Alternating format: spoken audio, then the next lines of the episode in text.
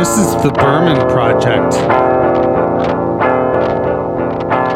Hey, it's JD here, back for another week of introspection and reflection on loss, grief, and the pathway to mental wellness, all the while nourishing my soul with the music and art of the late indie rock singer-songwriter David C. Berman. How you doing, everybody? I am um, mostly good, I would say, today. Uh, looking out my window, the sky is a little gray and hesitant, but um, you know, uh, it was blue just about an hour ago, and it's warm enough out that I went out with just a just a long sleeve shirt and a blazer. Um, I'm a hardy Canadian, so you know that makes sense for me. There are people listening to this that would be like, "It's four degrees, dude where's your winter coat? Now, I didn't say I went off on a hike or anything. I took the dogs out. That's all I did. I was out for just a short time, but I didn't need gloves. I didn't need a closed coat. It, it was just nice to sort of be out there and breathe in the clean air, that crisp air that winter provides. It's cleaner somehow in the city. And um, during the wintertime, I should say. And uh, that's a good thing. So there's that. How are you? That's what I want to know. How are you? How are you managing? We have made it through the tough part of the winter.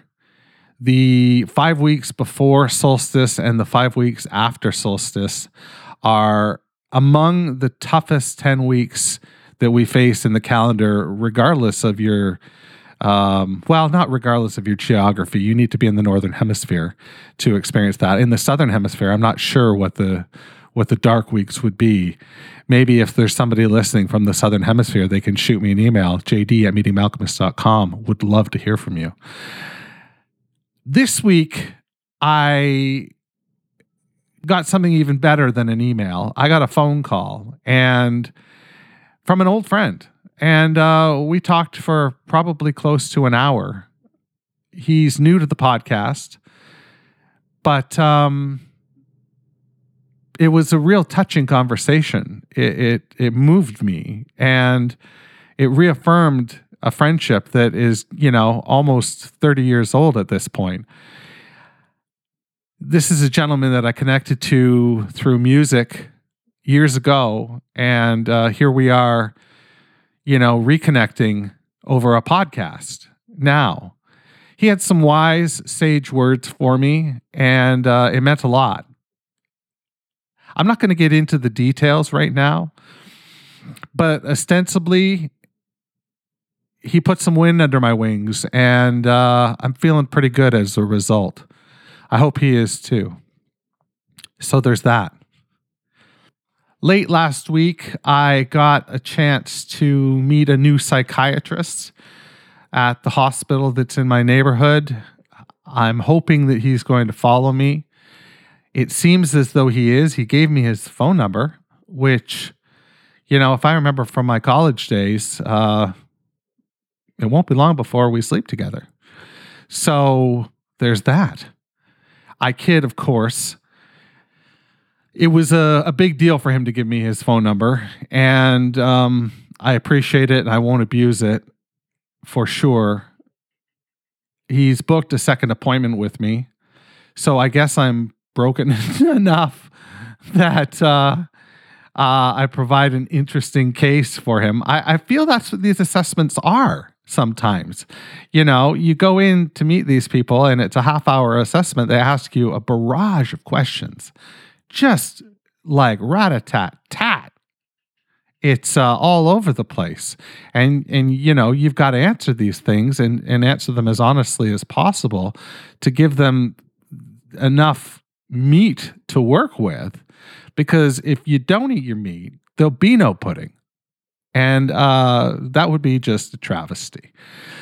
But in all seriousness, these things are really tough to do because you have to unveil, you know, your inner self to somebody who's brand new, who's a stranger, who might at the end of the session say, "Okay, um, that's great, but uh, I'm not going to follow you, and you know you're on your own again. And now you've just revealed everything and you're left asunder.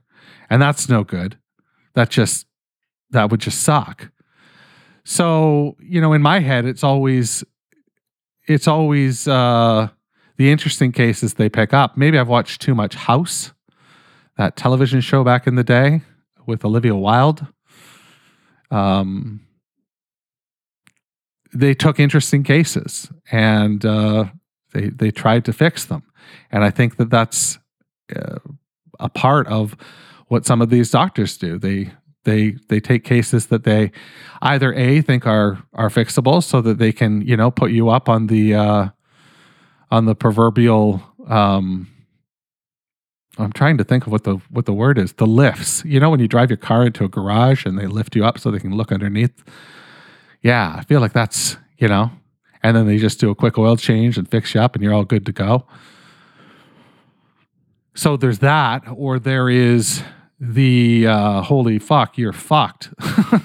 and this is really intriguing. And I want to get under the hood and see what the fuck it is that makes you tick. And, and that's the category that I think I'm in. But, you know, uh, that's me just bragging.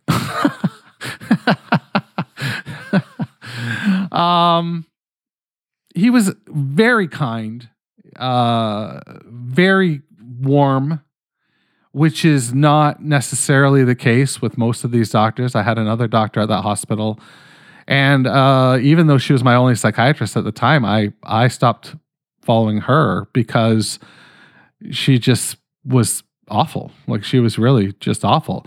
At the end of the day, I just need somebody to manage my meds. I've got a therapist that I talk to. I'm not looking for, you know, uh, Freudian um, conversation here. I'm looking for somebody to manage my psych meds because I'm on a, what I'm told, I'm on a very complicated cocktail. And, uh, and you need to be a proski to to uh, manage that. My my family doctor won't touch it. He simply repeats the script that my old psychiatrist wrote, and that script is coming up on three years old. And I, I think it's I think I've been told that I'm uh, treatment resistant. I'm drug resistant. I have drug resistant depression, and I think that that's probably true. And I also have a fucking incredibly high tolerance for uh, drugs, typically speaking. You know, when I go to the dentist, I need to get like four needles to freeze my mouth. Uh, during my, here's something that you didn't want to hear, but during my colonoscopy, I woke up, you know, like with with five minutes left in the colonoscopy. Uh, I don't know that that was supposed to occur. Um, I can eat an incredible amount of marijuana. I went out a couple weeks ago and I'd had 150 grams, and I haven't had any since then. So that's good. It's been three weeks since I've had any uh, edibles. I did smoke once, um, but I've really cut down and uh, like significantly cut down uh, because it was getting too high. Like it was the tol, you know, my tolerance. I find. Are, uh, do you find with edibles that your tolerance, if you take them over several days, like your tolerance goes up and it takes more and more. Um, for me, I, I, definitely noticed that. And like I said, uh, you know, 150 grams, I was like, a, I was told I went out to karaoke and I didn't do any karaoke. I don't know that I did much of anything, but my friend told me it looked like I was having a difficult time sitting upright. but we were also drinking. So there's that. Ah, I've stopped drinking as well. I really haven't had much to drink in the last little bit. Now I say that having had three or four beers yesterday, but um, I'm doing well. I'm doing good. I feel bright eyed and bushy tailed. And I think that that's related. Do you know what I'm saying? Do you know what I'm saying? I'm feeling all right. I hope this keeps up. I want it to keep up. You know what I'm saying? No, I don't really wanna die. I only wanna die in your eyes. I'm still here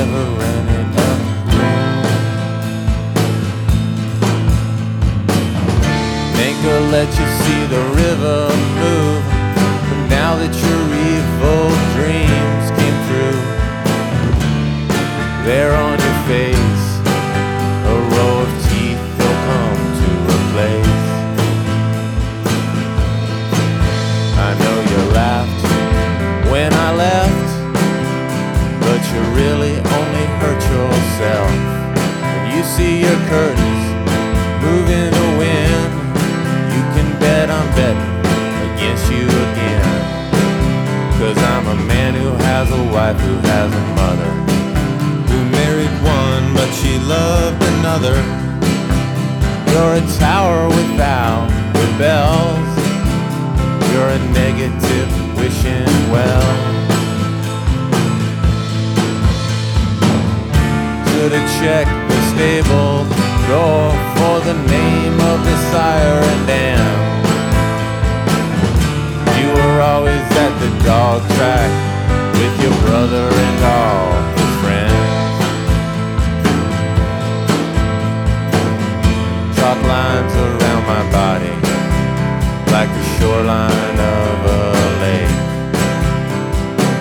laughter made me nervous. It made your body shake too hard. Now there's a lot of things that I'm gonna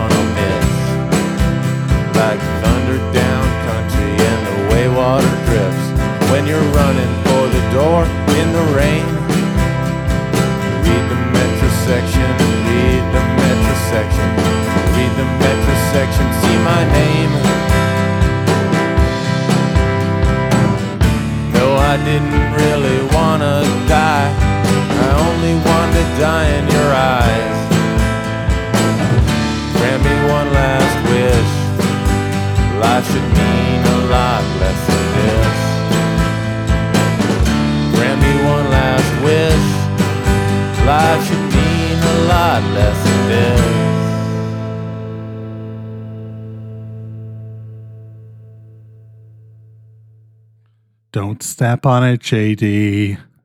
That's a nice fade. That's a nice, you know, it's not really a fade out. It's just that last note just ringing out, and it's great. And that's uh, the first track from The Natural Bridge, which is the second full length record from the Silver Jews, although it's really a, a, a different band you know, the Silver Jews from um, Starlite Walker were Stephen Malkmus, Bob Nastanovich, and uh, Steve West a little bit on there. Uh, there might have been some other uh, session players.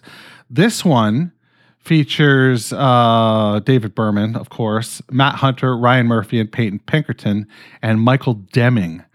Now, Peyton Pinkerton is uh, a name that I know because I reached out to Bob Nastanovich to clarify something because I've always heard that um, this was the studio time that they booked with Bob and and Westy and SM uh, and and Berman, and my understanding was that Berman didn't show up, but then I read on Wikipedia that he did show up and he stormed out of the studio. So I wanted to clarify that with Bob, like what exactly happened? I know that Pacific Trim came out of it, you know, because the studio time was already rented, so Pavement ended up purchasing it and uh, not letting it go to waste and and and put together Pacific Trim without Spiral. Um, Bob responded to me and he said, uh, "No problem," uh, a- a- because I asked him if if he was cool to, you know, if he wanted to answer the question or not. And he said, No problem. We started to record a few songs for what may have been the next Silver Jews record. David was not content and he seemed to be having difficulties being around Stephen. He and Peyton Pinkerton, who had taken a Greyhound from Western Massachusetts for the session, split and drove back to Nashville. Pavement, just Stephen Westy and myself, bailed out Dan Koretzky from Drag City by purchasing the studio time at Easley and made Pacific Trim and No More Kings Oh, that's cool. I didn't realize that. Um, no More Kings is on the Schoolhouse Rocks compilation. Uh, several months later, we found out David had made Natural Bridge without us. At least Peyton was on it. So Peyton would have been on the the pavement version, the original version of Silver Jews, but Peyton uh, ended up um, on the actual record as well. So naturally, uh, I've heard Bob say this before. Uh, you know, talking about um, talking about being kicked out of the band that he started.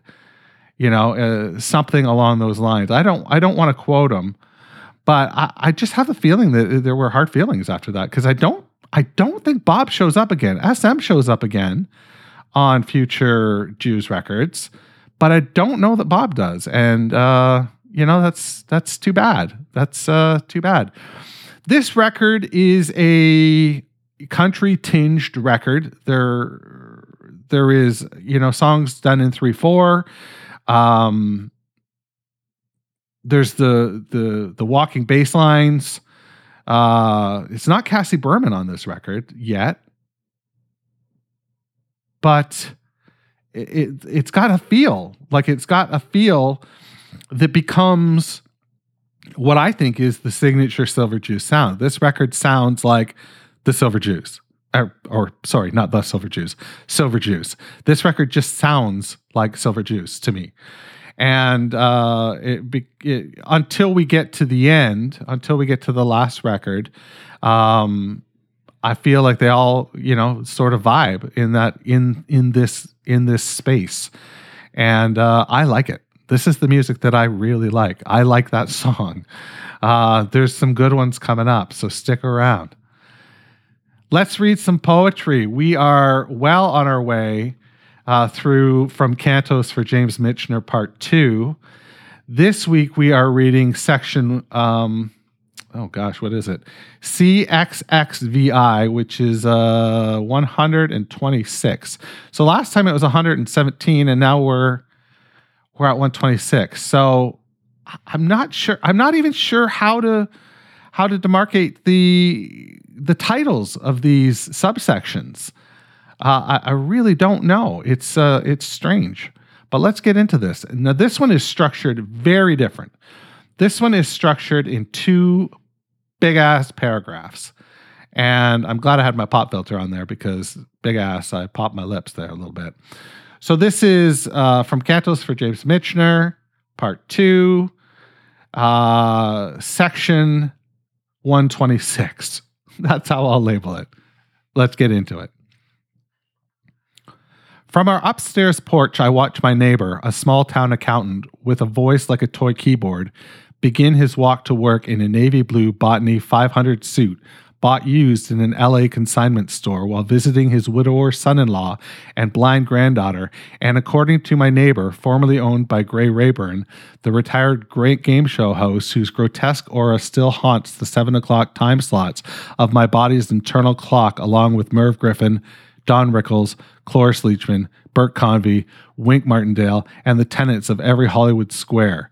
Those terrible hucksters, sickening adults, hyenas who seem to have had their proteges on every main street, the men with perms, tight gray curls erupting over the alcoholic typography of their oiled faces, a legion of salesmen ruined by bad translations of an already disastrous California ideal, their eyes stinking like boiled cocktail onions as they emerge from sleek 1980 Thunderbirds, all marinated teeth and snowplow mustaches fresh from invigorating divorces, dragging tawny S shaped girlfriends by the wrist to wooden gargoyle waterbeds where stereo systems built into the headboards played Eye in the Sky by Alan Parsons Project endlessly through the night.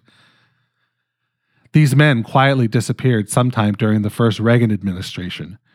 If the Mirrornauts did come for them, then they must have leapt down through the bedroom ceilings, and the men must have woken up screaming as their carpeting was ripped up the aquarium smashed with baseball bats, and then angry, insane. My ex wife is behind this, isn't she? Obscure cuss words, now lost to us, spilling out of their fat mouths. Jesus Christ. That first paragraph is one sentence. Uh, it is heavily punctuated with a litany of commas and uh, a few semicolons, but that is woo! That is a one breather. Um, you know, just a couple little pauses there. Wow, wow. Um, that is uh, what I would call a rant to me. It feels like that first pa- paragraph is a rant. Uh, a lot of uh, disdain for Hollywood squares, it seems. Um, and then we get into the Mirrornauts again. The Mirrornauts are back, and they must have leapt down through bedroom ceilings, and the men must have woken up screaming that their carpeting was ripped up and the aquarium smashed with baseball bats. Wow, yeah. I I got nothing, man. I got nothing. Uh Dave's not here, man. Dave's not here, man. I don't know. When I said man there, I sounded like Tommy Chong. So um have I told you guys that if I opened a weed shop, that's what I would call it? Dave's not here? I would call it Dave's not here. That's to me, that's instead of fucking weed jar, like the one my local is called weed jar. So it's like, you know, I have to say when I'm leaving the house, hey guys, I'm going to weed jar. It'd be so cool if I could be like, hey man, I'm going to Dave's not here. Dave's not here, man. Dave's not here. Anyway, that's what I would do. That's what I got for you this week. Uh, it's it's been another good one, and uh, uh, I hope you're well. I hope you enjoyed yourself. Stay hungry, stay foolish. My voice just cracked. I'm gonna say it again. Maybe I'll edit it. Probably I won't. Stay hungry, stay foolish, and wash your goddamn hands. The Berman Project is a production of Duvra Podcasts and such. You can find out more about the show at www.thebermanproject.xyz. That's right, I'm fucking Canadian. I'm also social. Find me on Twitter, Instagram, and all the rest at Berman Project.